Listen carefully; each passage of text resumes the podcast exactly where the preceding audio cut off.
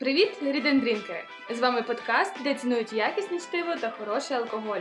Ми, книжка і келих, складемо вам компанію на вечір. Бонжур! Ола! Hello! І сьогодні ми обговорюємо твір британського Остапа Вишні Джерома Клапки Джерома Троє у човні, якщо не рахувати собаки. Дівчатка, почнемо з того самого важливого, що ми сьогодні п'ємо з цією книжкою. Іринка. Окей. Е, мій вибір був доволі простим, оскільки я писала пост у наш інстаграм-канал про найбільш британські напої, які існують в цьому світі. І їх виявилося досить багато, тому у мене список був такий обширний. Але я обрала такий найбільш простий і перевірений варіант це сидр. Я вибрала сидр британського виробництва під назвою Crampton Oaks, якісь там дуби. Е, і він смакує доволі непогано. Я зацілила. Оксанка. А ти що п'єш? Окей, я сьогодні не відрізняюсь е, ізобретательністю. В цій книжці 12 разів звучало напій віскі. Ти рахувала? Да, перше я рахувала, потім я трошки там була не впевнена на фін- фінального каунту. Але є така штука, як пошук по книзі, я переконалась таки, да, 12. Я думала, ти такі засічки стала Я перше робила це, я відмічала собі, типу, в книжці. Так, і там показували і ірландське віскі, і шотландське віскі. В общем, це все перемішалося. Я не знала, що робити, але в результаті я щось мені яблуко було в голові після того поста Іриного. І я вирішила, що буду пити яблучні віскі, того сьогодні я саме з ним. Причому, що Jim Beam яблучний, так. Класно. Е, Що саме цікаве, що коли я готувалася до подкасту, я питала свого чоловіка, кажу, як думаєш, чим мені от drink вибираю, не знаю, що вибрати. Каже, яка книжка? Я кажу, ну, троє в човні. Кажу, так що, та горілку, то вони ж, напевно, на рибалку поїхали. Логічно. Да. Ну я не піддалася. І таке, да. Оксан? Та, я е, сьогодні п'ю сидр, так як Іринка, але я п'ю якогось нашого виробництва. Тому що коли я читала пост Іри, в мене просто текли слюні. Я одразу згадала, як е, десь приблизно два роки тому ми збиралися і в одному класному закладі у Львові пили сидр, і це мені зразу так, так смачно було. І коли я почитала, як його виробляють, і що ті яблука не миють, і які вони, я просто уявила ті яблука, уявила своє село і подумала, напевно, на пенсії я поїду і буду робити свій сидр. Так просто два інгредієнта. А ти з таким захопленням розказуєш про ці яблуки, які не миють. Так, бо я собі уявила, знаєш, е, ти заходиш. У нас зараз супермаркетів таких нема. Вони всі такі гарні, просто блискучі, а то в селі вони такі пожамкані, чорні по цей, але вони Ти дуже зірвав, смачні. потер об себе. Так. Хукнув їсти. Потер об себе і почав їсти. А потім воно підбродило ще краще. Я потім звідти вилізають такі черев'яки, такі hello! Ну, значить, е, без ГМО. Underage drinking. Але ти скажи, що це було за посиденьки з сидром? Це ж був перший. Е, Та, до речі, це було перших два, перших дві зустрічі нашого клубу. Це е, друзі, називається кафе. І так, і ми обговорювали там перші наші дві книги. Чи ні? Ну, першу точно. Починали там говорювати. починав. А яка була перша книга? Адюльтер Коельо. Нам соромно про це говорити. Це там минуле, яке треба забути. До речі, там також фігурував собака, як і в нашій книжці, який погриз цю книжку. Він віри не зміг її просто так витримати. Але, але що ж, ну як то кажуть, перший келих завжди колом, так? Добре, я зі свого боку сьогодні п'ю щось трохи символічне для мене особисто. Ця книжка про подорож на човні, про доволі безтурботну подорож на човні. І такі експірієнси не часто в моєму житті, бо я боюсь взагалі всяких цих штук на воді, страшно боюсь втопитися. От, але минулого року ми з моїми прекрасними друзями Вовк Travel їздили в Туреччину, і у нас був цілий, цілий день на яхті. І, по-перше, ми їздили просто по неймовірних краєвидах. По-друге, була офігенно крута погода. По-третє, був дуже такий імпозантний капітан. А по-четверте, нас просто джинтонік лився ріками. Тому сьогодні я п'ю джинтонік з спогадом про ту Туреччину і думаю, як мені добре. Круто. Ну, до речі, до цієї ноти. Я бачила, як Таня готувала цей джинтонік, і вона видавила просто цілий лайм. І мені зразу згадався е, відпочинок в Туреччині. В них алкоголь, в принципі, не дуже. Такий собі на all-inclusive. І я пам'ятаю, як ми з барменом дуже здружилися, і він нам робив коктейлі, де він просто мішав весь алкоголь, який є, і видавлював туди один лимон. То реально лимон перебивав весь цей дранський алкоголь. І такі смачні коктейлі получались. Такий турецький Long Island. А щось типу того. То назвав його звали Міко. Ага. Бармена, і то був Міко коктейль. Тобто тупо весь алкоголь і лимон. Клас. Да. До речі, про ем, випадок, ти кажеш, ти боїшся втопитися, і я недавно дізналася, що топ причин, чому люди втоплюються, це власне тому, що вони хочуть плавати, коли вони випили, і вони не розслабляються вже в процесі плавання, і через це не можуть е, врятувати себе, і власне там і тонуть. І такі трагічні випадки часто трапляються. Я пила на яхті, я не спускалася. Я вам скажу так: е, Таня попросила підготувати історії цікаві з подорожі, які ми розкажемо. Я сказала, що я не підготувала жодної, ну буду імпровізувати. Так от, дякую, Таня. Я вже згадала одну але не зовсім веселу історію про човен. Я була в Таїланді, і я була вже е, вагітною, ну дуже в перших таких термінах. І ми вирішили поплисти на острова, там дуже відомі острова. І то була така лодка, ну, вона виглядала нормально. Але як нас почало качати, це просто капець. Там люди просто через одного е, з пакетиком сиділи. Я, яку ніколи ніде не укачую, теж сиділа з пакетиком. Але в мене була хоча б причина. Да? Так от, і знаєте, про що я думала тих 25 хвилин, коли ми добиралися з одного острова на другий? Я дивилась фільм, де люди помирали від того, що вони просто їх дуже сильно качало, і вони е, глотали оці е, каплі, які на них летіли, і вони просто помирали від того, що вони мали багато води. Ого. Так собі історія. Але це теж про човен. Я думала ту історію, що про Four Vodka Ice. А, це теж було весело. Ну, я була недавно на All Inclusive.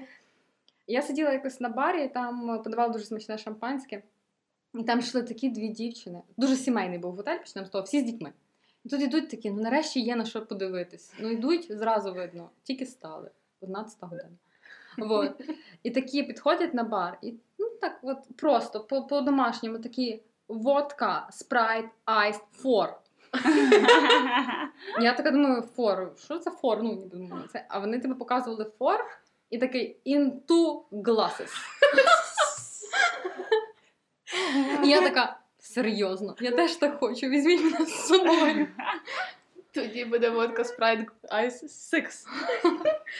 Маю також історію, до речі, нагадали мені. Е, та ж сама Туреччина, коли ми летіли. Е, летіла я з чоловіком і ще моя сестра.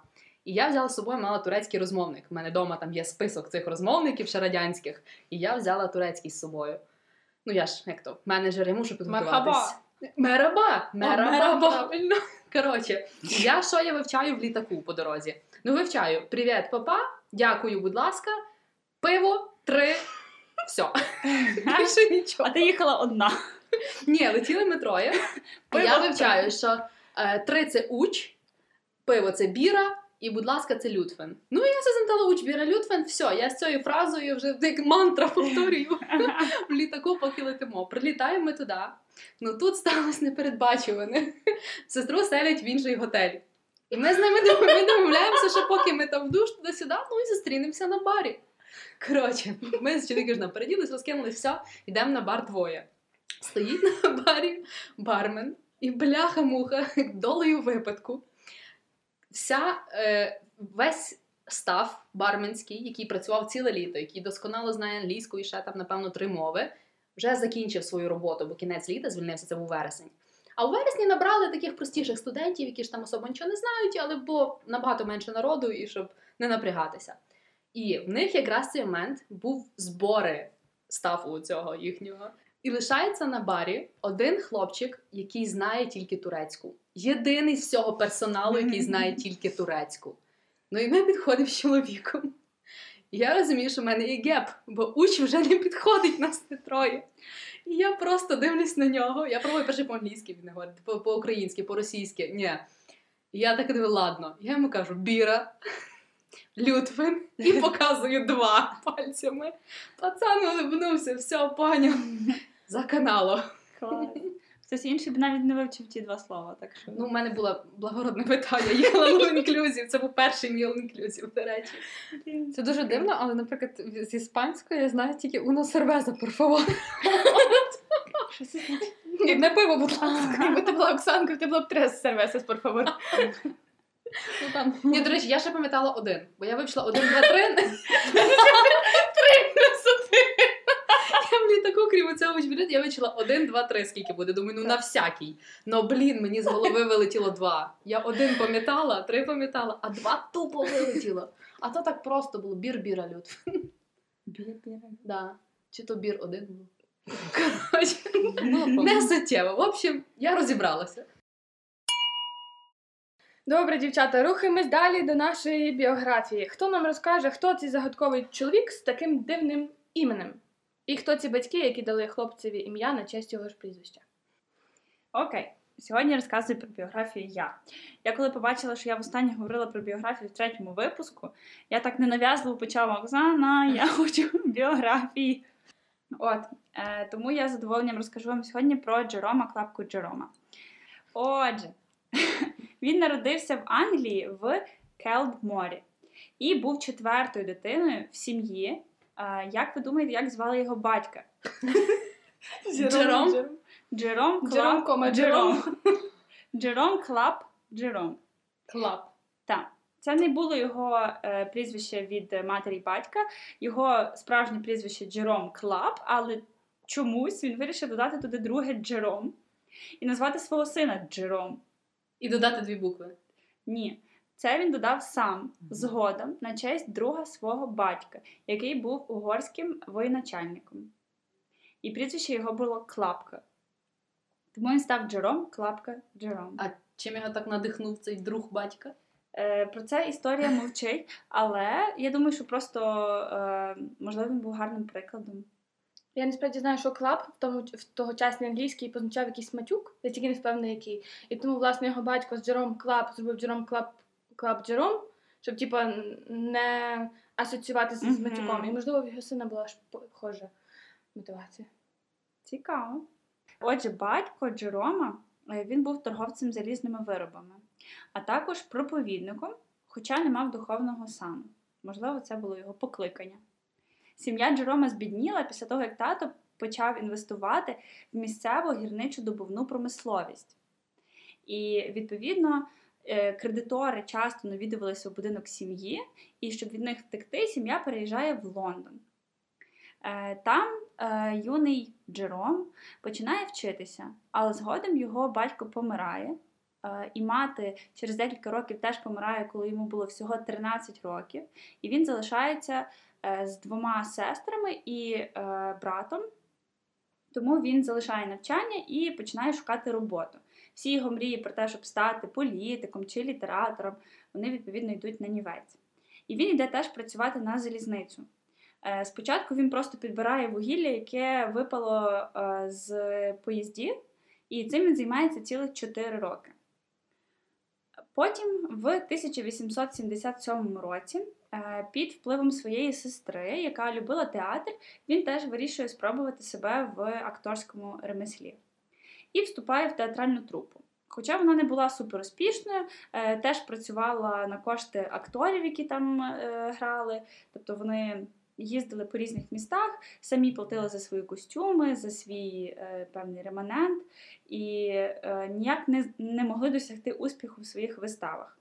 Такі безуспішні спроби пробитися в світське життя, в е, якусь зіркову тусовку е, Джером кидає, коли йому було 21 рік, і починає шукати нове хобі, нове заняття. Е, Пробує себе журналістом, пише есе, сатиричні оповідання, але всюди в публікації йому відмовляють, е, твори його вважають невдалими. І в наступні кілька років він працює ким тільки не працює: учителем, пакувальником, секретарем, е, адвоката і клерком. От. І нарешті в 1885 році е, він отримує свій такий перший е, успіх е, завдяки твору, який називається На сцені за лаштунками. Це був е, його мемуар про досвід роботи на сцені як актор. І наступні твори, відповідно, дають йому вже певну популярність, оскільки його знали за цим першим твором.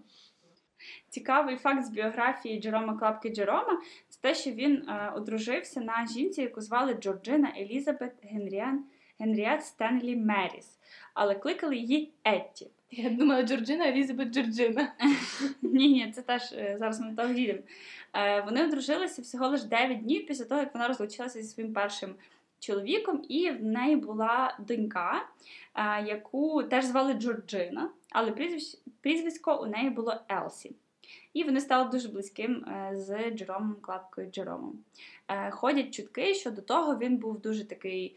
е, В принципі, спраглий до любові і взагалі не думав, що коли-небудь одружиться, але закохався. Мені так подобається, Іра, як ти називаєш якихось там ловеласів, всяких мужиків, які люблять десь погуляти з прагнем до любові.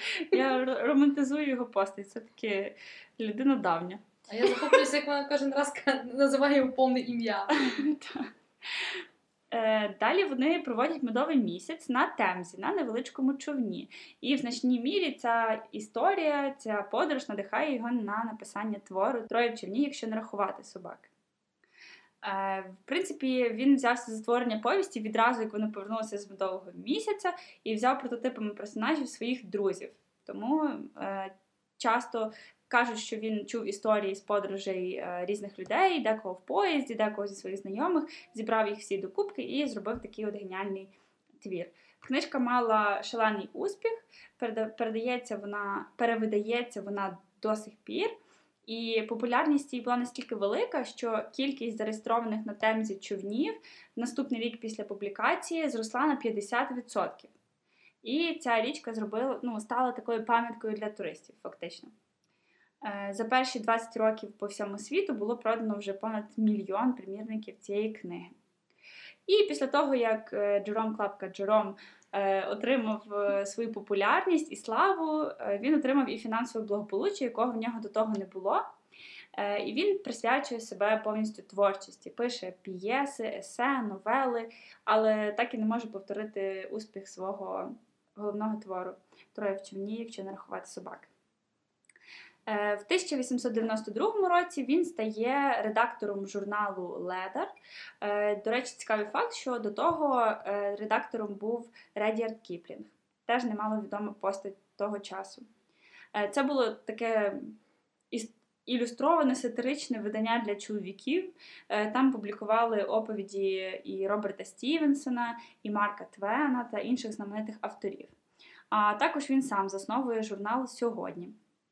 Е, Потім стається певний скандал, пов'язаний з Джеромом Клапкою Джеромом, бо він нібито е, написав наклеп на якогось відомого промисловця, і тому його е, власне з посади редактора цього журнала звільняють. Він дружить з багатьма такими відомими постатями того часу. Це Джеймс Баррі, Артур Конан Дойл, це Герберт Уеллс і той самий Редіард Кіплінг. Е, Потім вони з сім'єю їдуть в Німеччину. Це був 1898 рік. І ця подорож надихає його на продовження роману Троє в човні, якщо не рахувати собаки, яка називалася Троє на чотирьох колесах. Е, І, в принципі, це продовження мало успіх, хоча не такий, як попередня книга. Е, В, через кілька років після цієї подорожі, яка, очевидно, йому дуже сподобалася, вся його сім'я переїздить в Дрезден, і там вони живуть певний час, орієнтовно два роки. Е, Потім трапляється ще одна важлива така подія в житті Джерома Клапки Джерома. Е, Це Перша світова війна. Е, На той час він дуже хоче піти е, працювати, піти на фронт добровольцем, але йому вже 56 років і його не беруть. Е, Тому він влаштовується водієм швидкої допомоги е, в французький полк і допомагає ну, як може, очевидно. Е, Також він їздить як кореспондент в Росію е, і є таким посланцем газети Times. Після того кажуть, що е, був дуже травматичний досвід в нього, і навіть його секретар написав, що старий Джером пішов, на його місці незнайомець. Він зломлена людина. От. Далі, В принципі, він видає свої мемуари, живе таким життям, в принципі, похилого, е, похилого віку. Е, йому дають звання почесного жителя району Волсон. Е, Там таке досить цікава, цікава нагорода. Потім в нього трапляється інсульт, і, на жаль, він помирає у лікарні, не витримавши всіх, так би мовити, наслідків цього, цього нещасного випадку. І цікавий факт про те, що в сучасності є пев... є авторка, її звати Коні Вілліс. Вона написала книжку про подорожі в часі, якщо не рахувати собаки. Е, і там вони фігурують персонажі твору Троє в човні, е, якщо не рахувати собаки, і це така, такий своєрідний кросовер е, цієї історії. Tribute, мені здається. Tribute, мабуть, так. Е, от, це, мабуть, все про Джерома Клапки Джерома було мало цікавих фактів, ніяких е, сенсацій, скандалів і тому подібного, мабуть, тому що жив він давно і неправда. Цей випуск ти вирішила вернутися до, до біографій. Окей, давайте перейдемо тоді до оцінок. Як завжди, в нас не все тут стабільно. У нас є одна трійка, дві четвірки і одна п'ятірка. І до кінця випуску мені дуже цікаво дізнатися, хто ці люди. Оцінку від наших слухачів ми поки що озвучувати не будемо. Ми запостимо її у сторі в день виходу подкасту для того, щоб всі могли дочитати цей твір. Що ж, перейдемо до обговорення книжки. І спочатку ми почнемо з сюжету, хоча сюжет ні це зовсім не основне. Ця книжка спочатку задумувалася як туристичний довідник, і тому він, в принципі, не планував, що там будуть герої і сюжетна лінія. Але редакторам так сподобались його жарти і відступи від якоїсь фактології, що вони наполягли, щоб він написав це як художній твір. Оксанка, розкажи, будь ласка, про що йдеться в цьому художньому творі? Так, насправді е, сюжет твору можна передати одним реченням. Книга про трьох чоловіків в човні і їхню подорож річкою Темзою.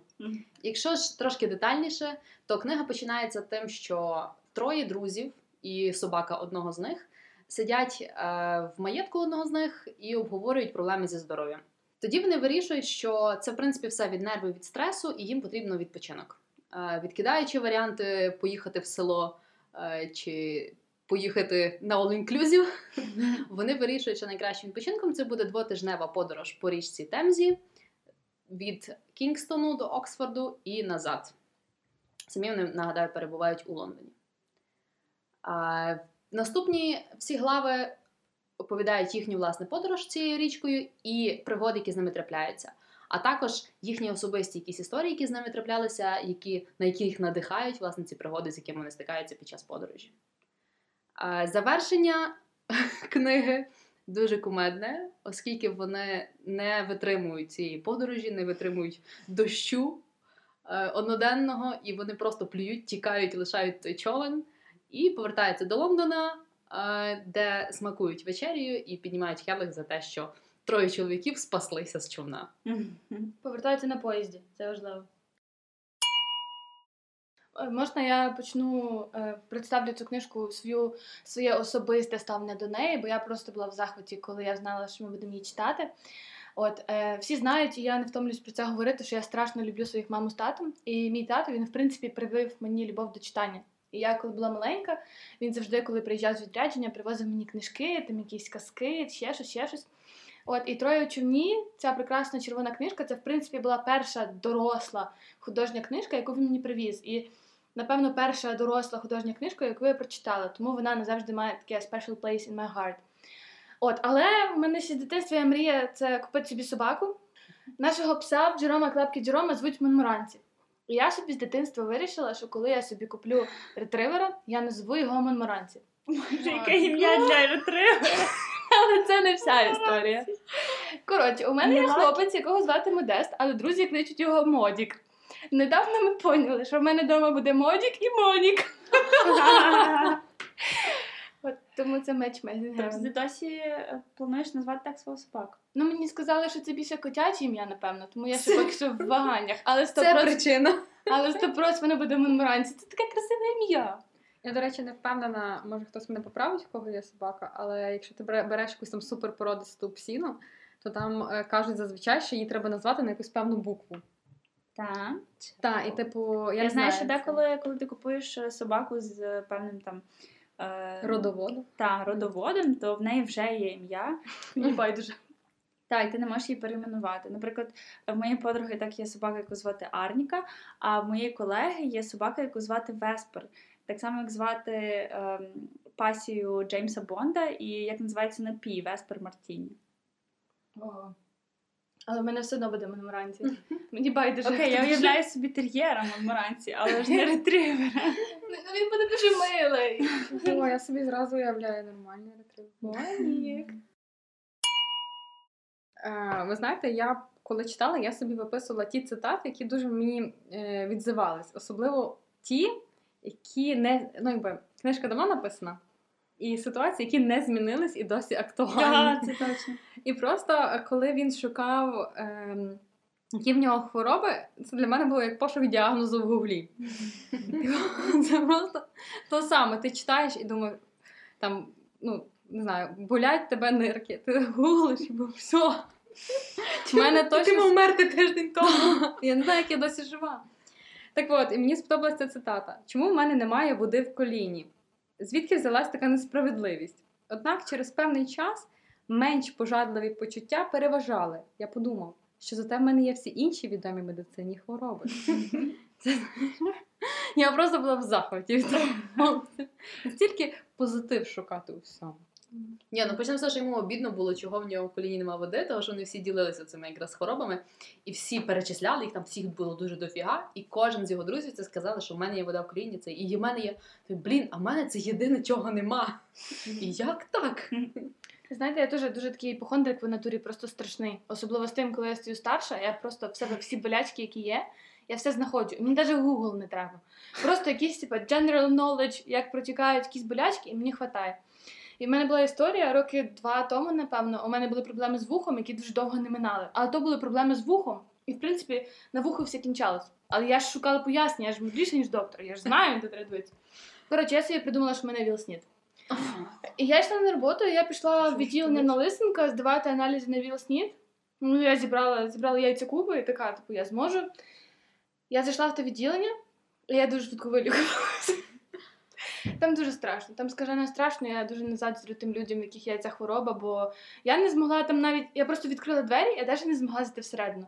Це найгірше місце, в якому я була в тому житті, і я зразу відкинула будь-які думки про те, що в мене вілсніт, і я дуже надіюся, що нікому не доведеться туди кудись попасти.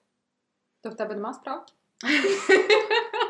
А До речі. звідки такі думки? Чому, чому саме вілсніт? Ну, я прочитала, що коли в тебе вілсніт, то в тебе не загоюється слизова. А вухо внутрішнє це слизова. І воно мене не загоювалось. І біно! І нічого, що всі інші слизові в мене були без проблем. Коротше, я не знаю, яким чином. Я просто собі так придумала і вирішила. Ну, в мене є історія пов'язана з цією хворобою. Е, я колись давно, коли не існувало форумів, е, Вікторії Гарденс, їздила в Кінг-Крос. Е, подорож в Кінг-Крос займала приблизно дві години з мого району, три пересадки. в центрі. Я тоді ще не жила в центрі, я жила трошки далі.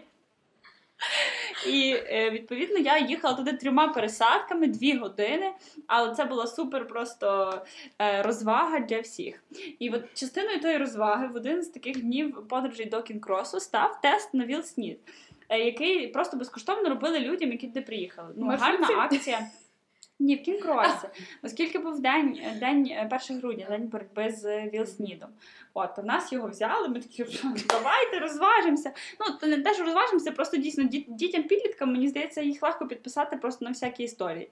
Але ми такі, може, дійсно, ми всі там по 16 років, а раптом треба перевіритись. Значить, ми здали ті тести. Я виходжу з намету е, з результатом свого тесту, він був негативний. Але тут у мене беруть інтерв'ю. Я навіть типу, і показують мене потім по якомусь першому каналу, де питають мене, що я знаю про ВІЛ-СНІД, і як мені здав- здавати тести і тому подібне. І де ти пояснюєш мамі, чому ти пішла здавати І так я фігурувала та, в, в репортажі про, про ВІЛ-СНІД. Але реально є якась така, знаєте, ну, боязнь, типу, ти думаєш. Мгм. Ой, що про мене подумають. Хоча це звичайний тест, типу там але віддають його в конверті, запечатаним зараз, і тільки ти можеш його забрати. І Це десь так- дуже офіційно. в поліклініці. Я вам розкажу, як я отримала довідку на ВІЛ-СНІД. Випадково пішла я в поліклініку здавати мазок з носа, з рота, в мене були гланди щось захворіли. Коротше, а цей кабінет аналізів знаходиться напроти кабінету, е, це інфекціолог вроді, Мгм. це Вілкніт, чи імунолог, Мгм. ну хтось там. В общем, і я заходжу, це самий ранок, це десь 9 ранку чи 8, ну кель, для мене це самий ранок. І я заходжу, вся така ж не розчехльона, що навіть зуби не почищені, бо не можна, бо це ж ти здаєш мазок з носа і з, рота. І я заходжу, і сидить оцей доктор в, ну, там, де приймали оце от аналізи, просто з медсестрами спілкується. Ну, і я зайшла, вони взяли в мене ці мазки, і я виходити, він до мене. А ви здавали аналізи на Вілснід? Я кажу, типа, та ні. А коли ви останній раз здавали? Кажу, та ні, взагалі не здавали. Як ніколи? Ви знаєте, що раз в рік треба здавати ці аналізи? Ого. Кажу, ну не знала, але ну, в принципі я не маю підозр, чому в мене може бути така хвороба, і нема сенсу. Ні, ні, ні. Ви ходіть зі мною, здасте, бо обов'язково треба здавати. Ти як Оля Фреймут. Ні, ні, ні. Ну, коротше, почав на мене нависати. Я кажу, я одружена жінка, ми один чоловік, ніяк, ну нема ніяких, в принципі, навіть про що подумати, чого мене. А ви ж не можете бути впевнені в своєму чоловіку? Я можу бути Ні, впевнена. там не в чоловіку суть, а в манікюр, там ще. Я на манікюр ніколи не ходжу, я сама роблю свій манікюр. Ну, в общем. Ну, коротше, там варіантів. Ну, в общем, затягнув мене цей доктор до себе в кабінет. Зробив, Oh взяв, да, як би це не звучало, взяв мене аналіз, все. Ну і потім прийдете за скількись там днів за справкою. Добре, я приходжу, дає мені справку, але підете зараз в якийсь там кабінет, треба поставити початку. Да, добре, пішла я в той кабінет, щось коротше, там нічого не поняла, там чи закрито було, чи, чи вони відправили мене ще кудись, вертаюся до доктора, кажу, дивіться, ну нема. Зараз я тобі все поставлю. Бере і з тим папером, отако просто ним виляючи направо наліво, шарує через два поверхи, де до того, де ставить печатку. Кричить на весь, я біля нього стою. Мені тут не сніг печатку. Так що на рахунок в конверті запечатано. Вілснід. Наш випадок. Дайте мені початку на Вілснід. Так. Ну, в результаті я маю довідку. Ну, хай стоїть. Я типу саме головне, що я її. Е, вони ж в твою карточку підшивають все. І я якось чудом забрала і ще мені не підшили. Бо думаю, блін, якби її підшила, кожен доктор би питав: ага, здавали аналіз, значить, були підозри. Ну, до речі, так, щоб ви знали, раз в рік треба здавати аналіз на Вілснід. Ми рекомендуємо. Так, там був ще один момент про хвороби. Він десь дуже плавно перетікав з одного в інше. І це просто я подумала: о, хлопченка, я з тобою. Цитата. Але сьогодні, якщо повернутися до розмови про пігулки для печінки, то, поза сумнівом, в мене є всі симптоми, що описані в анотації. А основний з них загальне небажання виконувати будь-яку роботу. Я таке. До речі, мені сподобалося це в них один з друзів Гарріс. Це, в принципі, мужик офігенний, я так поняла. В нього є така цитата, як е, про нього. Гарріс завжди знає закапелочок за рогом, де ви можете знайти щось геніальне з випавки. Він мені зразу сподобався після цього. Але вертаючись до о, цього не хотіти робити, теж є фраза: у цьому весь Гарріс. Спочатку зробити вигляд, ніби він готовий це зробити сам, а потім перекласти це все на інших. Всі ми трошки Гарріс. Там була історія про дядька, який забивав. Це, це це просто топ. Реально, це дуже мені теж нагадало, як в мене в сім'ї щось відбувається. Тато мій такий, ну в нього золоті руки, він все вміє зробити сам, скласти стіл, е, там помалювати стіни, але це просто стрес для всієї сім'ї, тому що по-любому хтось получить, тому що він не на то став, тому що пес не на то вліз, нема поряд якоїсь тряпки, нема поряд якогось шуруповерту. І як ти його там не побачила? Він ж оранжевий, а насправді то рожевий. В мене так, коли баба пачку пече. Не дай Бог, ти дивнеш, чихнеш, пукнеш. Страшне, просто Але потім Це як в тому анекдоті, знаєш, там щось теж, типу, е, синочок дивиться, як е, тато щось там робить, там забиває е, в стіну гвоздик, і тато там матюкнувся. І синочок такий сидить, каже: Тато, хто зараз винуватий, я чи мама? тру, боже, просто тру. Ну, до речі, повертаючись до хворіб, правильно, я завжди ржала, будучи малою, як там батьки. До батьків приходять якісь друзі, і вони всі жаліються, а в когось там артрит, а в когось ну, ноги звело, чи ще щось. А потім думаю, бляха, мені 20, скільки там? Ну, більше 25 вже. Я чого? Forever 20. я не пам'ятаю, я після 10 перестала рахувати. Реально, мені кожен рік, треба, відняти від поточного року свій рік народження.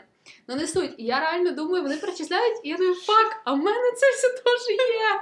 Тобто я теж можу знайти, що в мене щось там е, спина болить, чи там голова щось недобре і так далі. знаєш, моя мама завжди.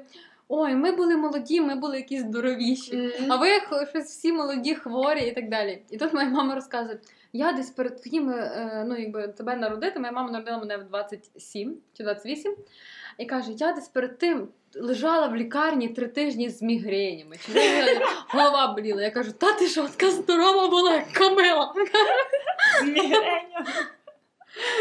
Ні, ну мене тато так теж каже: Боже, та я був у вашому віці, та я тут бігав, та мене взагалі ні, такі бики болячки.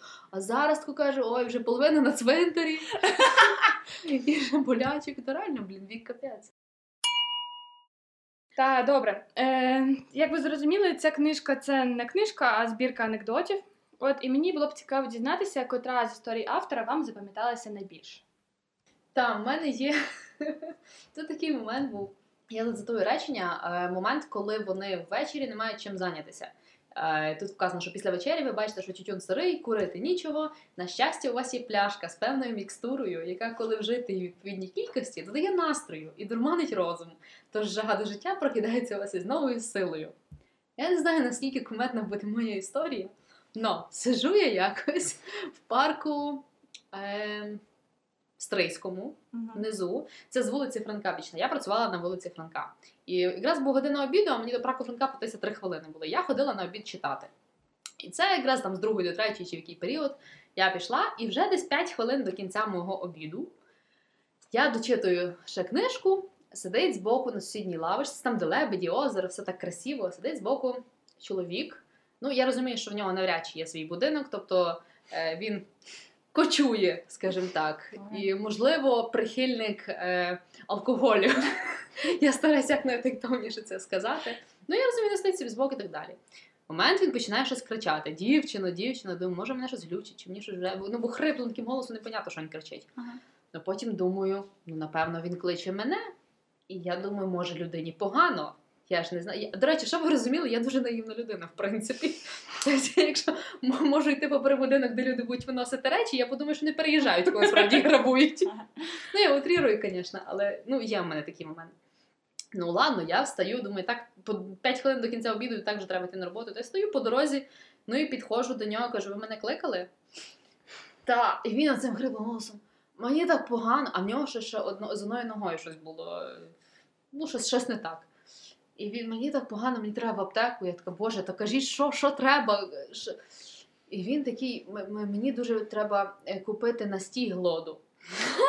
Самий момент. Я не знаю, що таке настій глоду, але на мою думку, він не звучить як щось лікувальне потрібне вже. І я так дивлюсь на нього, і я не знаю, звідки мене цей проблиск розуму, і я так кажу.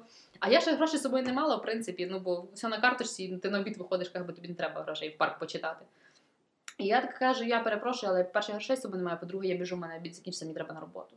І я щось так побігла на роботу. Ну і заходжу на роботу, ну понятно, Google, і я набираю на стій глоду. І що виявляється? Це цей бояришник, з якого всі ржуть. Це бояришник. Це, коротше, е, ну от як деколи можна сироп від кашлю попити, щоб тебе торкнуло. А, Так само вони, ну, скажімо так, е, люди, які надають перевагу алкоголю в відкритих місцевостях, вони купляють в аптеках оцей настій глоду, бояришник. Ну, так він на спирту просто. Да, він на спирту, і вони просто ним закачуються, і Так це як аналог алкоголю. Да? Вот. От така от мене була весела Я історія. дізналася новеньке. Про бояришник. Добре, давайте про щось веселіше. Я розкажу про історію, яка найбільше запам'яталась мені. І це історія про містера Бошина. Загалом приїжджають наші друзі в якийсь концерт-хол, і на вході стоять два пани, які кажуть: зараз ви послухаєте таку смішну пісню. Таку веселу пісню просто надірвати пузо можна, ви якби трохи зберіться, бо зараз буде дуже смішно. Вони кажуть, ну боже, ми так хочемо, щоб нам було смішно. Заходять вони в цей концерт-хол, заходить містер Бошин, вклоняється низько, сідає за піаніно і починає грати щось таке трагічне, таке трагічне, і співати німецькою. А всі сидять і ржуть. І дивляться, і щось ну так пацан грає, так пацан грає, і ржуть, просто живіт болить. І цей містер Бошин дивиться на них такий, типу, як Боже, що ви робите? А вони далі ржуть від того, як він підігрує. Потім він просто встає, зах- захлопує то піаніно, розвертається і йде. Того, що це була пісня про те, як якась дівчина повісилась чи щось Та, таке. тра- віддала Божу, та, Богу душу за свого коханого, щось таке. Да. Ну коротше, мені було дуже смішно це читати, а вам як? І чи повелись би ви на такий жорстокий трохи жарт? Ну, результат не вчить німецьку. Ні, це було не, не копіюйте того, що ну, показують якісь інші. Це мені нагадало казку Голий король. Там, де теж двоє хлопців прийшли і сказали, е, це вбрання можуть побачити тільки ті, хто або не на- на своєму місці, або а, не побачать ті, хто на хто дурні, якось так. І всі казали, ой, таке гарне вбрання, а якась дитина сказала, та король ж голий. Мгм. Е, от, і так само в цій самій історії було, що не треба з двох якихось дурачків, пранкерів брати е, приклад. Так, але дуже е, мені зрезонувало те, що сказав е, головний герой, про те, що ну, вони всі були в такому аристократичному колі, всі вчили німецьку. Він каже: я, в принципі, її вчив, але пройшло вже два роки, я вже ні слова не пам'ятаю. Тому я просто повторював за цими чуваками. І це дуже мені нагадало те, що дійсно німецька така, якщо її не практикуєш, вже нічого не Я ходила в оперу, не пам'ятаю, що це була за опера, але пам'ятаю, що була німецькою. І я дуже напружую свої звивини, щоб хоча б якесь слово вицепити, бо я теж 4 роки вчила німецьку без шансів. Просто без шансів. Добре, рухаємося до іншої історії. Взагалі з цієї книги е, я згадала одну таку свою важливу думку перед подорожами. Капець, як важливо, з ким ти їдеш. Мені здається, я використала вже е, можливість, знаєте, поїхати зі всіма своїми е, знайомими і друзями, і рідними. І зараз залишились тільки ті, з якими я, в принципі, їх там на пальцях однієї руки можна порахувати, з ким можна поїхати вдруге. Один, два, три. Я з вами ще не їздила. Е, так от, і була в мене якась такий період, ми подорожували Італією. І так довго збирались, ну просто це можна було написати свою книгу. Там був один такий чувак, реально педант. 1020 табличок, е, Excel, ще якась. В нього все було записано. Він навіть попросив, давайте зберемося перед зустрічю, щоб обговорити. А ми такі, та що обговорювати? Рюкзак на плечі та й поїхали, гроші в кишені. Хіпі. От, а він такий, е, ні, давайте. Коротше, це була дуже бюджетна подорож. Ну, дуже, але дуже класна, дуже довга, і ми об'їздили, ну, можна сказати, весь північ Італії. Так от, один раз це була друга е, моя е, оренда квартири на Airbnb. Так, здається, друга. Так от, і ми заселяємось, це вже такі сутінки. І ми е, в нас, виходить, два хлопці їхали, це наші з роботи хлопці, друзі. І я з моєю подругою Уляною. Так от, ми заселяємось, там не знають англійської взагалі. Е, якось ми заселили, зайшли в ту хату. Ми не були впевнені, що це взагалі наша хата. Але та була вроді би двохрівнева, тобто ми жили окремо, у нас була якби своя спальня, в них своя. І е, хлопці в нас були багаті, і тому пішли вечеряти в ресторан. А ми з Уляною були бідні і пішли вечеряти в супермаркет. Взяли доброго вина, оливок, які вона перший раз в житті пробувала. Е, з доброго сиру, наїлись, напилися і пішли відпочивати в спальню на другий рівень. І тут ми чуємо звуки внизу. Там було. Ми такі, типу, о, хлопці прийшли. Ми такі е, робимо вигляд, що ми спимо. Тому що ми не хочемо з ними спілкуватися, бо вони нас вже дуже схарили. І ми тут чуємо, хтось шарудить, і тут пише наш знайомий: Ну що ви там, ще не спите, бо ми вже йдемо. І ми чуємо, як відкриваються двері, вони дуже класно закриваються. Бере хтось сміття, е, чуємо, щось шарудить, хтось щось переставляє. Коротше, ми точно подумали, що це грабіжники. Ну, тому що е, робили так все якось дуже тихо, якось по місцях. Почули, що шкафчики відкриваються, там закриваються. Е, цей другий рівень він відділяється, ну це типу просто стеля. Ну, тобто, як я міцно тримала фен, не можу вам передати. Це було, напевно, 15 хвилин, які просто тримали вічність. Моя подруга тримала, е, здається, таку як щітку для волосся. І я пишу: хлопці, будь ласка, біжіть додому. Коротше, вони пригналися з центру, ну ми недалеко жили, десь за 5 хвилин, але вони не встигли забрати грабіжника. А потім мені в месенджер приходять повідомлення від нашого власника, що там прийшла жіночка, принесла вам постіль. Реально, я так пересрала, що це просто. Називається абазналіс. Добре, рухаємося до якоїсь іншої ситуації. Окей, е, в мене ще є одна цікава історія про подорожі. Е, в книжці була історія про лабіринт, де е, вони власне пропливали повз якийсь замок, на території якого був лабіринт. І історія була в тому, що Гарріс е, дуже добре досконало знав, як вибратися з того лабіринту, е, за- завів туди свого товариша і всіх по дорозі позбирав, хто там загубився, з таким поінтом, що я вас виведу, бо я знаю, як звідси вийти. І от він водив їх водив, аж поки вони просто остаточно не заблукали, не покликали одного сторожа, який виявився якимось недосвідченим, як е, бармен Оксанки, і не міг їх вивести. І тоді аж хтось другий їх привів е, на світ Божий. Мені це нагадало історію, як я два роки тому ходила в гори на Чорногірський хребет. У нас була велика компанія, е, там були і діти, і дорослі. Це був такий турпохід, ну фактично. В принципі, нам сказали, що орієнтовно це буде 20 кілометрів. е, Ну, саме власне в день ми прийдемо 20 кілометрів, Е, кілька чорногірських вершин і тому подібне. Е, Був у нас такий гід, який працював на географічному факультеті Івана Франка, дуже такий ентузіаст своєї справи. Е, Коли ми вже пройшли, напевно, три чверті свого шляху, е, він, напевно, побачив, що всі такі дуже активні, свіженькі, і давай на нас вести на якусь е, точку, де суперкласний краєвид, і нам треба обов'язково побувати на тій вершині. Обожаю таких людей. І ми всі йдемо на ту точку. Ну, у нас з'явилося друге дихання, напевно, всім захотілося раптом прогулятися. І дійсно було супер красиво. Але потім виявилося, що ми йдемо назад вже не тою дорогою, якою збиралися. І ми починаємо лізти через якісь тупо хащі.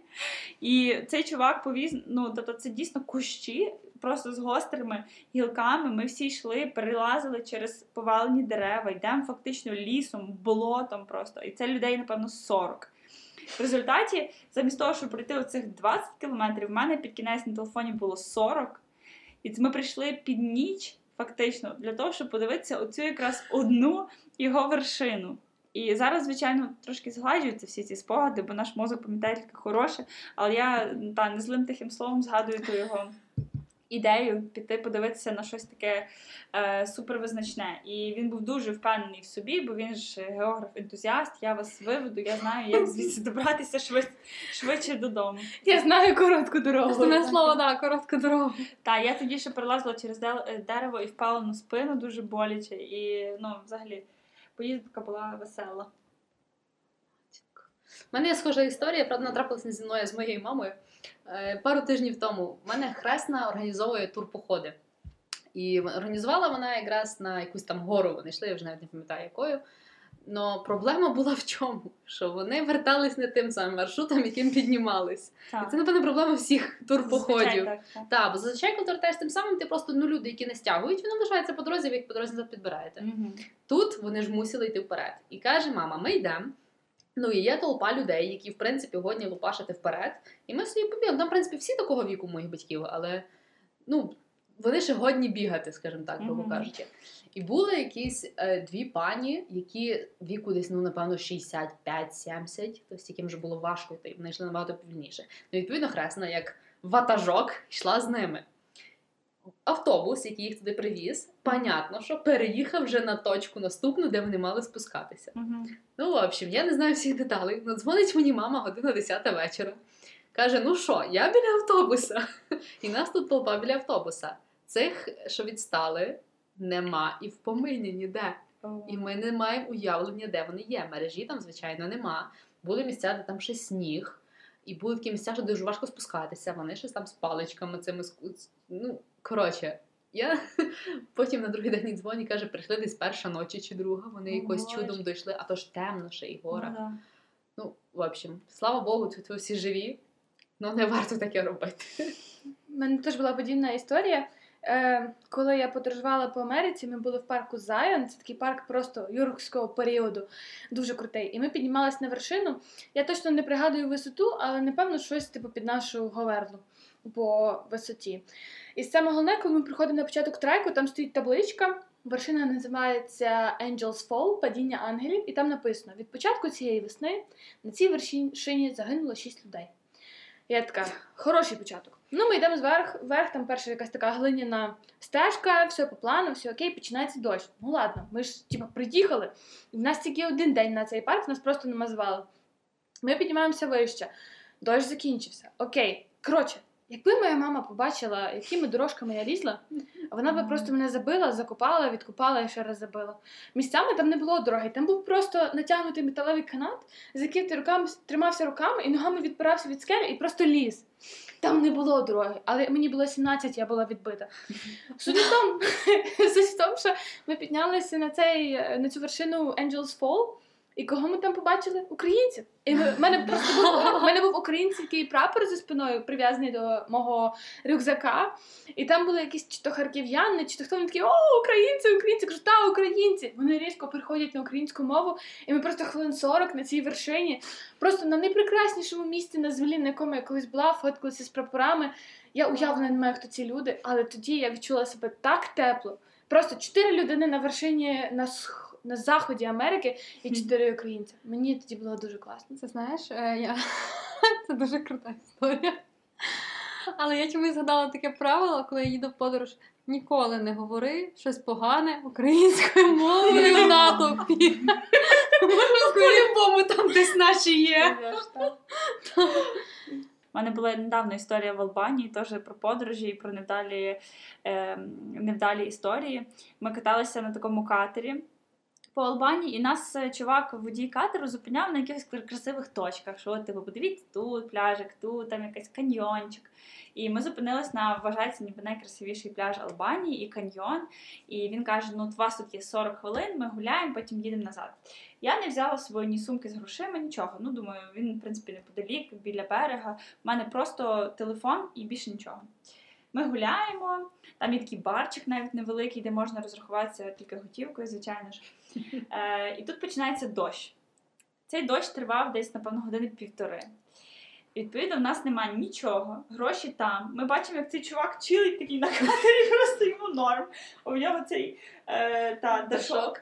Та, а ми сидимо, а ми сидимо на, в барі, просто попросилися, щоб нас там приютили, нічого не можемо купити. Холодні, босі, просто голодні. І сиділи і чекали. Я тільки надіялася, що цей такий прикрий погляд мого хлопця припиниться, і ми коли-небудь поїдемо додому звідти. Але е, там ми побачили українців, бо якраз вони йшли з е, сумкою, е, там був напис музей Лесі Українки. Що, вони купили вам drink? Ні, Я, надіялась на хеппі-енд. ні, ми просто почали проситися їхати. тепла просто. Ну, Тепла розмова. Просто тепло було там. Наступний раз будеш їхати в Албанію, бери з собою стікери Read and Drink, як намек. Що купи мені drink. Да. А стосовно того, що не говори нічого поганого рідною мовою, в мене теж була історія. Ми приїхали в Онтаріо, оце там, де водоспад. Ніагара. Да. І е, я пам'ятаю, ми приїхали, переночували. Як ми ночували, це окрема історія. Ну, суть в тому, що у нас чотири мексиканця, по-моєму, француженка, угорець, коротше, максимально інтернаціональний пул, і я, українка. І ми заходимо в якесь кафе. В якесь кафе на бранч. Ну, типу, воно ще тільки відкрилось, 10 ранку, і ми проходимо так, і тут якийсь прибиральник нам спину, сука, понаїхали на топталі. Я повертаюся і кажу: доброго ранку, гарного вам дня. І просто його очі це найпрекрасніше, що я бачила в Канаді. О Боже. Мій найліпший спогад. Я була так в Чехії в готелі, і якось там, ну, ми пішли, я повернулася, бо я щось забула, це купальник. І я така, ем, щось там, ну, коротше, щось, напевно, українською сказала. а там якась жіночка: Ой, а ви українці, а я з Івано-Франківська, от тут другому сину на квартиру заробляю, трошки підробляю. І я така стою, така, «Е, да, да. І думаю, я би вам лишила чайові, але в мене нема крон. Вона така, ти можеш лишити гривні.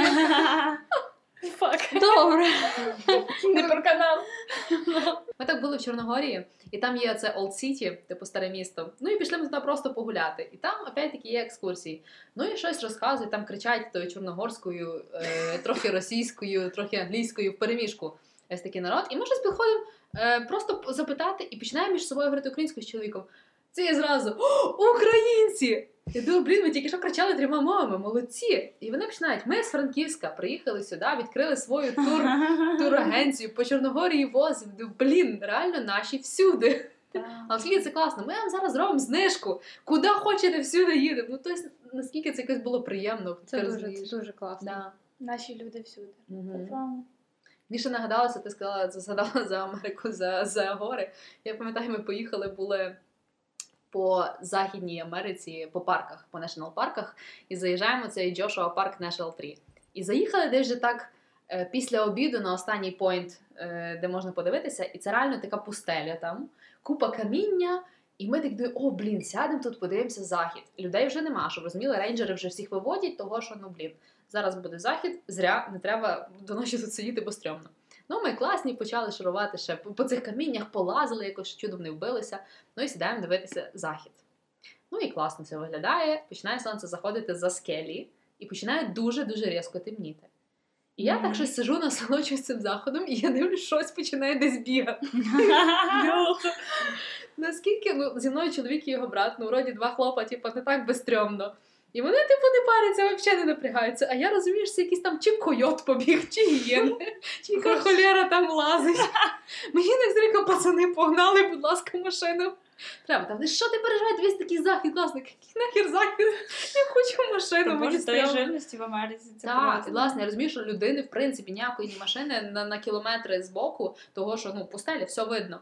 І, блін, наскільки це було стрьомно. Ми погнали швидко, я побігла, вони там ззаді гуляли, що я погнала просто до машини. Мене ну для мене це навпаки був е, була перевага, що я могла українською матюкатися, коли я була в Америці. бо Мене мало хто розумів. Якраз це з жирністю пов'язано. У нас була був такий міні-венчик, і люди, які мали права, могли на ньому їздити. Я ну під не треба було пройти такі міні-екзамени в нашого керівника. І я була однією з тих, хто мав право їздити на міні-вені. І я возила наших всіх в супермаркет і назад. Якби єдина розвага, яка в нас була два місяці в лісі. І коли ми вертаємося назад, вже відповідно темно. І грьобані олені, дивлячись на наші фари, вистрибували тупо під машину.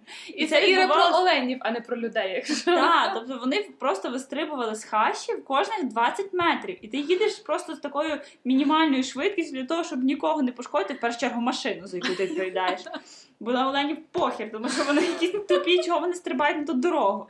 І кожен раз, як хтось вистрибував, з мене такий просто український мат лився. А ці такі ззаду колумбійка, мексиканка, британці такі. «Мгм». Така відбірна лайка. Окей. Як е, в Джерома, кладки Джерома. Най би тебе качка копнула. Ну, до речі, олені там реально підірвані. Ми їхали були якось по Гранд Каньйону, і теж така дорога закинута, і вони починають зі всіх сторін просто на тебе кидатися. І ми якось зупинилися, вийшли, хлопці до них там пішли, а вони не бояться. Вони до тебе підходять, і мені це якось так було дико. Причому, що саме дико, що мені було, Лос-Анджелес, е, Гріфіт обсерваторія. І ми під'їжджаємо знизу до неї парковка, тобто просто машини. І збоку якісь там дерева. Олені гуляють по парковці. В Лос-Анджелесі, вибачте. Олені гуляють по парковці. Дорогі слухачі, якщо ви зараз дуже переживаєте, що ви не були в Америці, то нічого, я теж не була. Я з вами. Всі там будемо. Добре, давайте перейдемо до іншої історії. Оксана, може, ти щось маєш на поготові? Я ж кажу, що я виписувала ті е, цитати, які мені чимось відкликались. І одна з них, е, не пам'ятаю, про що саме було, але замовляють собі дорогі розваги, модні за всіма правилами, з усією удаваністю та показовістю. Розваги, на яких ніхто не розважається, і найбільш незбагненним непотребом серед усього цього є думка про те, що ж подумає сусіда. І чесно, мені на- нагадало це якісь такі оці партії, де блогери тусуються, просто їх запрошують туди, щоб вони знімали своїм телефоном. Насправді вони не спілкуються, вони просто мусять зняти там якісь там відео про цю вечірку, отримати подарунок, сфоткати його і піти собі на наступну вечірку, яка десь там за рогом. І ем, що мені відгукнулося, це що подумає сусід. Я реально борюся з цією думкою вже, напевно, років 5. І мені здається, є вже просвіт. А що люди скажуть? То якось не файно, то якось невдобно. І от перед родиною невдобно. От чомусь в нас є закладено оця така штука, що треба зробити гучно, красиво, що подумають люди. І е, бачите, 200 років тому було те саме. У мене про сусідів теж є історія. Я коли жила в е, будинку котеджного типу, в будинку, окрім мене і моєї сестри, було ще дві сім'ї. Е, дружиною першої сім'ї була е, дружина якогось е, військового, з високим рангом, а в іншій сім'ї була дружина поліцейського з теж високим рангом. І вони постійно між собою конкурували. А от я така, така, а вона хоче бути як я. А інша каже, от я така, така, а вона хоче бути як я. І коротше, між собою вони ніяк не мечились. Суть в тому, що це було Миколая. Я прийшла додому і примерзли вхідні двері. Я тупо не можу попасти в хату, бо примерзли двері. Я прийшла з пар, здається, чи щось таке. Прийшла з хлопцем. Я страшно хочу в туалет, я страшно хочу їсти. І це бляха-муха Миколая. Я просто хочу додому, почилити, ще щось. І разом зі мною приїжджає ця моя сусідка, яка вона так хоче бути більше, ніж я, і так далі. Коротше, двері примерзли, відкрити без шансів. Ми такі, ну зараз щось придумаємо. І я йду до тої другої сусідки, бо перша ж, ну явно вона не опуститься до цього рівня. Я йду до другої сусідки, стукаю в двері, е, бо через них можна було ніби попасти до мене на другий поверх. І питаюсь: добрий день, добрий день, тут така штука, двері примерзли, чи можна попасти додому? Знаєте, дівчата, сьогодні Миколая, і мені дуже не хочеться, щоб свято якісь чужі люди топтались по моїй хаті. Тим паче, у вас там якісь такі звуки, звуки постійно з квартири, тому до побачення. І закрила е, двері просто мене перед носом. Мені ще ніколи в житті не було так противно. Боже, це якийсь Дікенс майже. Та, ну і коротше, ця сусідка, та, що перша, потім сиділа і дуже довго її ем, сучкала через те, що вона не пустила нас. Ми потім якось відкрили, викликали якесь типа 911 на українського розливу. Нам зламали двері, ми попали до хати, то було вже дуже пізно. От, але Може, я би спеціально її звуки створювала, щоб чесно слово, Ну, ну і сучасько реально. Насправді мені запам'яталась дуже така смачна історія, якщо так можна сказати. Ем, Це було приблизно під кінець книги, е, коли вони зупинилися, здається, на вечерю. Них вже в кошику з наїдками були певні залишки їжі, багато овочів, якась е, баранина, здається. І тут Джордж, один з головних героїв, пропонує зготувати з цього рагу. Ірландське рагу. І в чому прикол цієї страви? В тому, що ти можеш, по суті, скинути все докупи і вийде смач... щось смачне. Е, І от вони починають експериментувати. Додають спершу головні інгредієнти: це картопля, яку вони чистили, настільки втомилися е, від чищення чотирьох картоплин, що були всі в лушпинні. Е, Потім горох і все, що в них потрапляє їм під руку. І далі в них включається креатив, і вони просто додають якісь такі нестандартні інгредієнти, типу яєць. Е, і тому подібне. І це дуже нагадало мені та дуже, ну, дуже нагадало мені так, як я стараюсь креативити на кухні. Е, коли я така, о, додам ще цього, додам ще цього. Зазвичай результат себе не виправдовує. Але в їхньому випадку все вдалося. Власне, останнім таким конфліктом було чи додавати врагу пацюка, якого приніс Монморансі. І навколо цього виникла ціла суперечка, е, що теж було доволі смішно. І це круто готувати щось на природі, особливо коли всі долучаються до цього. І мені здається, цей експеримент вдався краще, ніж яєшня Гарріса, е, яку він колотив-колотив, а вийшло невідоме місиво в е, спалене невідоме місиво. От. Насправді в мене теж є цікава історія про експерименти на кухні. От коли я була маленька, в нас з моєю меншою сестрою було два десерти. Перше це какао з цукром, і я просто страшно від нього пилася. А друге це був гоголь-моголь. Ви в курсі що таке гоголь-моголь? Ні, це Ні, ні, я не не знаю, що це яєчко. Це цукор, ой, жовток збитий з цукром. Причому перебитий, що він стає Це аж крем білий. практично, це практично крем. Ну, Практично дитинстві це дуже смачно. Але зараз, коли ти аналізуєш, що ти їв. Це так страшно солодко. М. Так солодко, що просто вивалюються очі. Але мені це не заважало, бо мені було років 5. І коротше, мама з татом здали нас бабусі в село тижня на два. От, а в бабусі в селі там ж магазину так немає, якось там ВАПАКа чи АТБ під боком. Відповідно, приходилось обходитись чим тим, чи є. І ми заходимо з Настю на літню кухню, і на вікні лежить яйце. І ми такі оп, буде гоголь-моголь. Коротше, закалапуцькали ми з того гоголь-моголь. І коротше, після того я не їм гоголь-моголь. Тому що це пів історії. Друга пів історії було тоді, коли бабуся побачила, що яйце для гуски, яке вона відклала, хтось схавав. Бо я тоді отримала так, як я ще, напевно, в житті не отримала. От, е, і гоголь-моголь я більш не їм. А гуски їдять яйця курячі? Ні, це було, це було гусяче Ні, яйце, яке треба підкласти, підкласти під гуску, щоб були гусенята. Тому воно вже було, типу, взагалі не око. Не знаю, в мене найсмачніший десерт бабусі в селі був хліб з цукром. О, А полуничка? ще з маслом і А цукром. слухай, не вже не Боже, можна, білий його треба було хліб. збирати. Масличко, цукор. Масличко, Ну. просто молоко мокаєш і Масло. зверху в цукор. Я масло Клас, це, це дитинство з дерев'яними іграшками і батоном з цукром. Або печиво до кави з гущонкою. Це вже такий Мм. level up. Так. Я не з Та мама, та мама з сім'ї. міста приїжджала. Так, то згущенку привезли. Блін, реально, згущенку вже ніхто не їсть, мені здається. До речі. До речі, до цієї історії. Ем, я в класі 10-му е, доєдналася до громадської організації і почала дуже активно їздити в табори.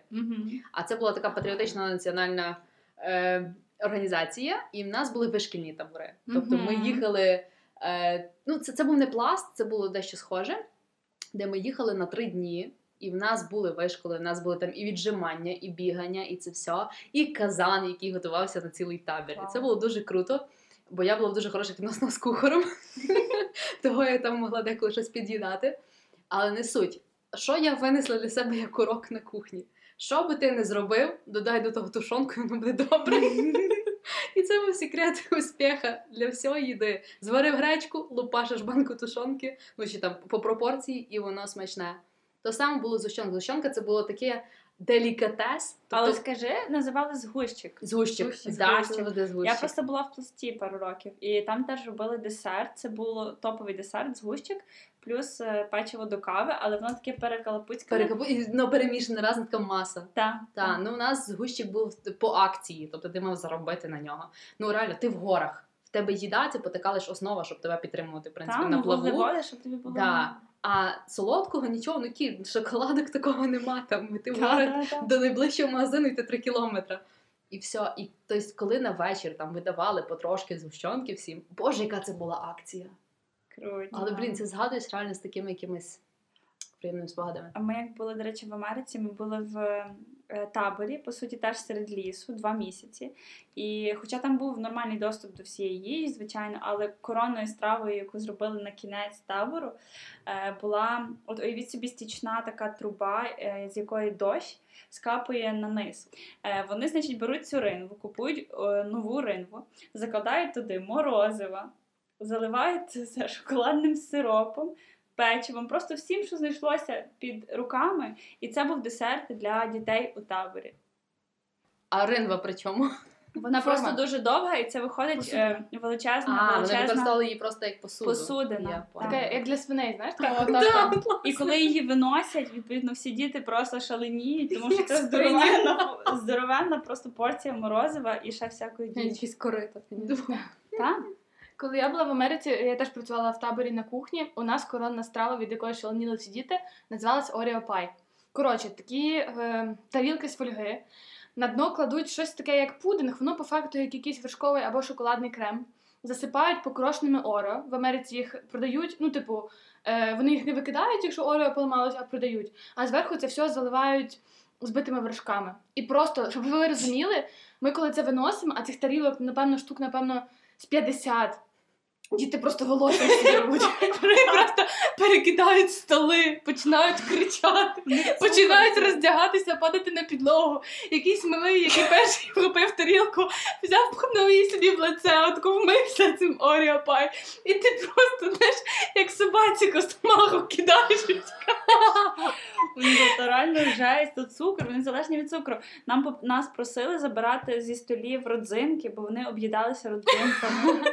Тобто було заборонено ставити більш ніж одну тарілку, бо діти приходили, брали е, просто добавки ще, а їм було шкідливо їсти скільки родзинок. Це було скажено страшно і смішно. Я не була в Америці в таборі. Зразу скажу. Але приблизно так, як Таня описувала, було після не, знаю, другої ночі фестивалю, десь за Львовом, і там теж фігурувала згущенка.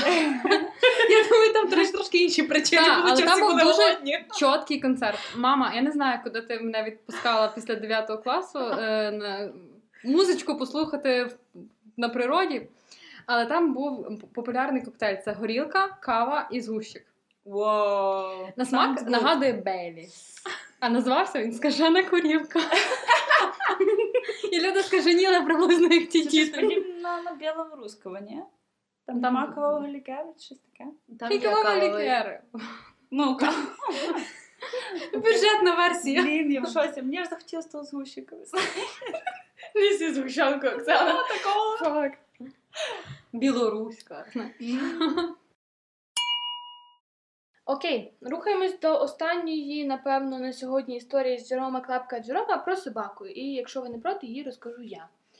Е, наш автор, наш оповідач задовго анонсував, що в Монморанці були дуже складні стосунки з чайником. Кожен раз, коли чайник пробував кипіти, кипів Монморанці. Але одного разу, ну зазвичай його всі відганяли, зрозуміло, але одного разу всі прошляпали, і в Монморанці сталася кривава бійка з чайником. Коли чайник почав а краще давайте зачитаю. При першому ж звуку, який зробив чайник, Монморанці із гарчанням підвівся і загрозливо пішов вперед. Чайник був маленький, але сповнений мужності і не збирався дозволити скривдити себе. Так он ти, який прогарчав Монморанці, вишкіривши зуби. Я навчу тебе, як грубіянити поважному роботящому собаці. Нещасний, довгоносий брудний негідник. Ну, начувайся. Підбігши до бідолашного чайника, він схопив його за носик. І одразу ж ми почули крик, від якого похолола кров. Монморанці вистрибнув із човна і тричі обіг навколо острова зі швидкістю 35 миль на годину, час від часу зупиняючись і встромляючи ніс у прохолодний мул на березі. Відтоді Монморанці ставився до чайника з благоговінням, змішаним з недовірою і ненавистю. Щоразу, як він його бачив, він гарчав і швидко тікав, підібгавши хвіст. А коли чайник ставили на плитку, він миттю вилізав із човна і сидів на березі, поки ми не кінчали чаювати. Чи є у вас якісь історії пов'язані з собаками? Іра, в тебе точно мають бути. Так, багато найкращі, напевно, історії з моїм песиком пов'язані з періодами, коли ми їздимо на озеро, ем, бо часто ми виводимо його туди, щоб він міг собі побігати, поганяти. І одного разу ем, мене сестра дуже боїться жаб. І не знаю, звідки цей теж такий необ'єктивний страх, але е, одного разу собака, він як тільки бачить озеро, в принципі, він туди стрибає. Це його такий дуже е, прямий тваринний інстинкт. Е, Він стрибає в озеро, байдуже яка погода, земля, зима, літо чи осінь. Е, Він стрибає туди і вилазить він звідти з чимось в роті. І ми розуміємо всі, що це здоровенна жаба просто. І в нього там була якась реально кривава перепалка з тою жабою, бо він згадав раптом, що він мисливець. І він привіз її і просто кинув моїй сестрі під ноги, а в неї зразу істерика. Я не знаю, звідки цей реально страх жаб, але це було просто мега смішно. Він задовільнив просто е, свої інстинкти, вполював здобич і приніс її нам під ноги, так само, як Монморанці приносив пацюка і, і ще багато всього. Цікавий факт: страх жаб називається буфанофобія. У мене теж є історія про собак. Може, не стільки про собак, скільки про велосипед, але собака там теж була. Коротше, мене дідусь навчив кататися на велосипеді, коли я була в третьому класі, мені було років 8. І в мене є менша сестра, їй було років 6. Але мене навчили кататись на такому звичайному велику, де щоб затормозити, тобі треба крутити педалі назад. А мою меншеньку навчили кататися на гірському велосипеді. де Треба натискати пед- е, на ці речашки гальмівні на рулі, на кермі. І коротше, ми приїхали на стадіон. У нас біля дому величезний такий стадіон, і ми з нею міняємось велосипедами, ну по приколу. Я сідаю на цей велосипед, і все йде класно, поки до мене не прив'язується якась маленька собака. А ви знаєте, в тому приколі, да? е, чим менша собака, тим голосніше гавкає. Коротше, вона мене вела коло два. І я просто вона так страшно гавкала, мені було так страшно злізти з того велосипеда. Я просто крутила педалі. Типу, от це той день я навчилась їздити на велосипеді, бо мене тупо не було звалу. Але кінчилося тим, що я з тої паніки не побачила, що я в'їжджаю в свою меншеньку. Моя меншенька намагається натиснути гальма на кермі, яких нема, а я кручу педалі назад, як нормально. Коротше, це було дуже больно. Коли ми впали, бо очевидно ми врізалися на водну, собака просто пішов мимо, бо типа, його вже не, Не цікавило. My job is done here. My job is done here, але так, це був дуже травматичний досвід. Попри це, я все одно досі дуже хочу пса. Окей, я пропоную нам переходити до висновків про нашу книгу і поговорити про те, може хтось надумав переглянути свою оцінку для цього твора. Хто почне? Е, Я можу сказати першою. Я поставила 4. Е, Чому? Бо книжка мене дуже повеселила. І я читала її в українському перекладі е, від видавництва Книголав. І у них є власне серія книжок Золота полиця, де вони видали такі найкращі твори е, класичної літератури. І перекладачем цієї книжки є Марк Лівін. Е, Він журналіст, він письменник і автор подкасту простими словами, який я теж дуже рекомендую. І книжка неймовірна, переклад дуже крутий. Читати її одне задоволення. Е, І чим вона мені сподобалась, чим мені припала до душі, чому я поставила 4, це те, що в ній насправді закладено дуже багато таких простих життєвих істин, таких мудростей, які на перший погляд, можливо, неочевидні, бо ти читаєш історії про подорожі. Е, І мені здається, вона мене не те, що надихнула, але дала мені такий класний життєвий урок більше, ніж е, інші книжки, е, які ми зараз читаємо про успішний успіх чи тому подібне. Е, Звісно, вона викликає посмішку на кожній сторінці, і всі ці історії вони дійсно дуже життєві. В будь-якій подорожі є Гарріс, є Джордж, є подібні історії з приготуванням їжі, е, зі співами, з наметами, і це все дуже резонує. Особливо мені, оскільки я буквально нещодавно повернулася з подорожі в Карпатах і та, дуже побачила там е, цю книжку. Тому 4. І планувати, ну, змінювати, в принципі, не планую, бо вважаю, що це достойна оцінка. І знову ж таки, як у Оксани в академії. Так. Ну, У мене, до речі, продовжуючи тему, у мене теж 4. І я підтримую Іру. Ем, ну, мені було весело читати. Насправді, е, ця книга, здається, вона підходить під певний момент. От на морі вона не читалась. В літаку вона читалась. Мгм. Тому що ти замкнений, ти мусиш її читати. Я прочитала, здається, половину, і от сьогодні я дочитала половину.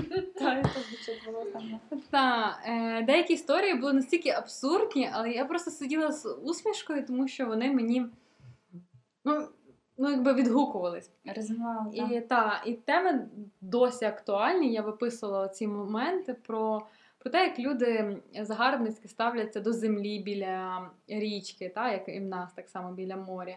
Про якісь такі всякі пафосні речі, які не завжди ну, не завжди модні. І незважаючи на технічний прогрес, та, на культурний прогрес, все одно людські якості залишаються такими ж. І е, чому чотири? Мені здається, що по-справжньому оцінити цей твір зможуть ті, хто знає цю історію, знає цю культуру, географію е, тих країв.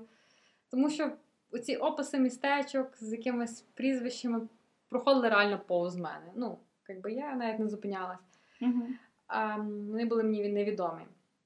І мені дивно, чому ця книга така популярна в нас. Бо я вірю, що на батьківщині її вважають шедевром. Оксанка, признавайся, чому ти поставила три?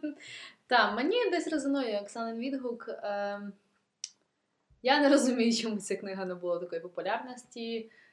Е, не спорю. Ситуації, в принципі, десь комічні і дуже життєві, надзвичайно життєві. Але чесно, мені наші історії, які ми розказували, записуючись подкаст, були разів 500 цікавіші і смішніші, ніж те, що було в книжці.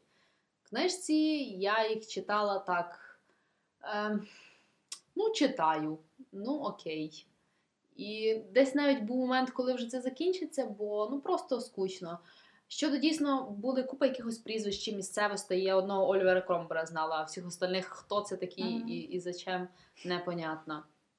Тому реально я поставила три, бо для мене ця книжка була ну ні о чому. Тобто, це такий якийсь от сітком, але не дуже веселий, на мою думку. Мені були не веселі ці історії. Можливо, якби я жила в 19 столітті, мені були вони веселіші.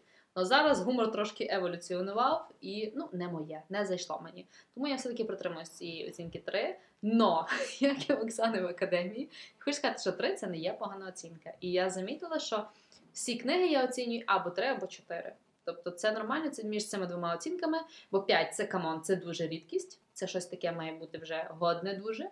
Тому всі оцінки, а всі, всі книги йдуть або 3, або 4. 4 це щось краще, 3 ну, середнячок. Загалом, я вважаю, що ця книжка це шедевр. Тому що видати книжку в 1889 році, де тупо кожна історія настільки relatable в 21-му, це бляха-муха шедевр. Я не знаю, я, я не знаю більш вічних речей, ніж троє у човні. тому що її, з неї в 1889-му сміялись, з неї в 1989-му сміялись, і з нею в 2089-му теж будуть сміятися.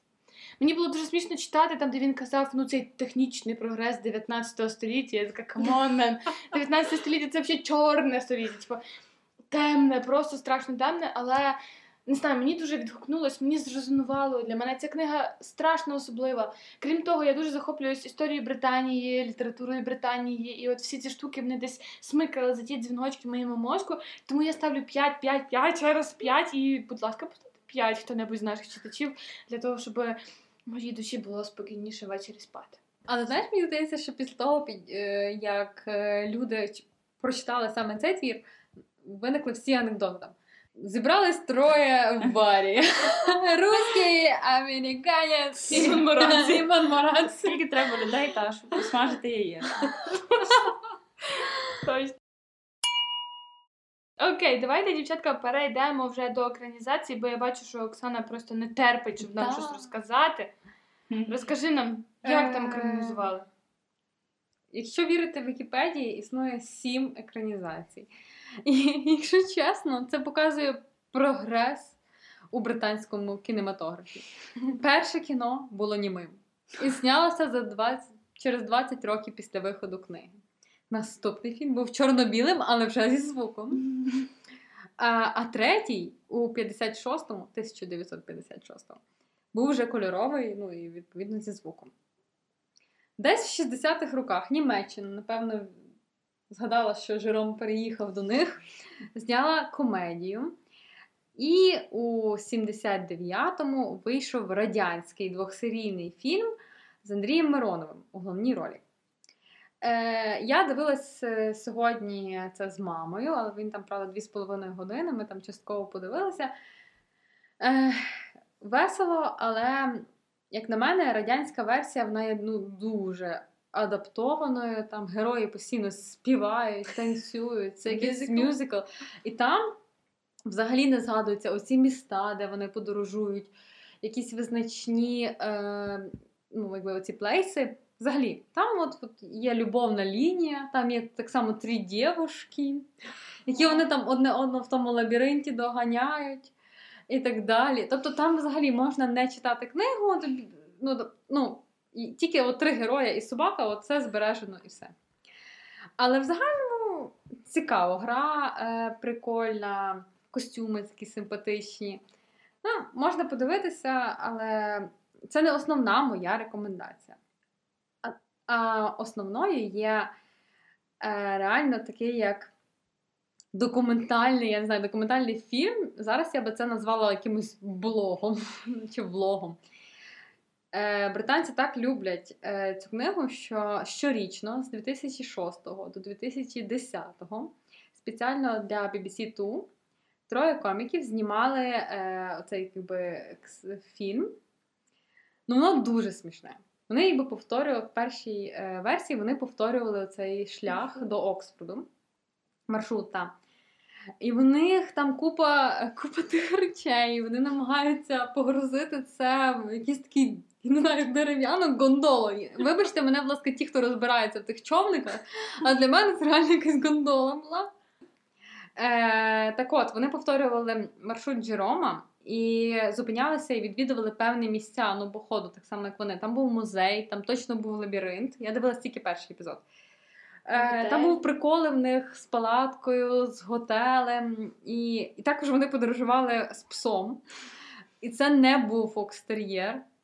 І та простятня, люди, які розбираються в породах, як на мене, це була якась дворняга, яку вони дуже довго просили залізти в той човен. Так от, і наступні сезони я читала, що вони подорожували до Шотландії, Ірландії і навіть Венеції. І чесно, я так ржала. Мені це дуже нагадало таке супербританське шоу е, Top Gear. Може, ви бачили? Так.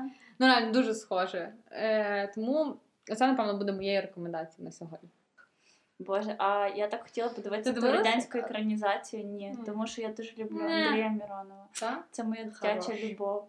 Слухай, Сліта, ти дитяч, чим ти в дитинстві займалася? Була такою відмінницею, яка просто всіх влюблялася, але нікому нічого не казала. Ні, ну та просто мені подобаються харизматичні мужчини. Ну що ж тут Ой, а він там дуже. А він там Але знаєте що, я коли прочитала, що екранізація з Дмитриєм Міроновим, я зрозуміла, чому троє у це була перша книжка, яку мені привіз тато. Доросла, бо мій тато теж в захваті від Андрея Міронова. Боже, ти класний. Окей, настав час оголошувати книгу серпня, і це буде та книга, яку наші підписники чекали так довго. Я знаю, ви думали, чому так довго ми не обговорюємо якісь романтичні історії. І от час настав. Книгою серпня ми обираємо твір Шарлоти Бронте Джейн Ейр.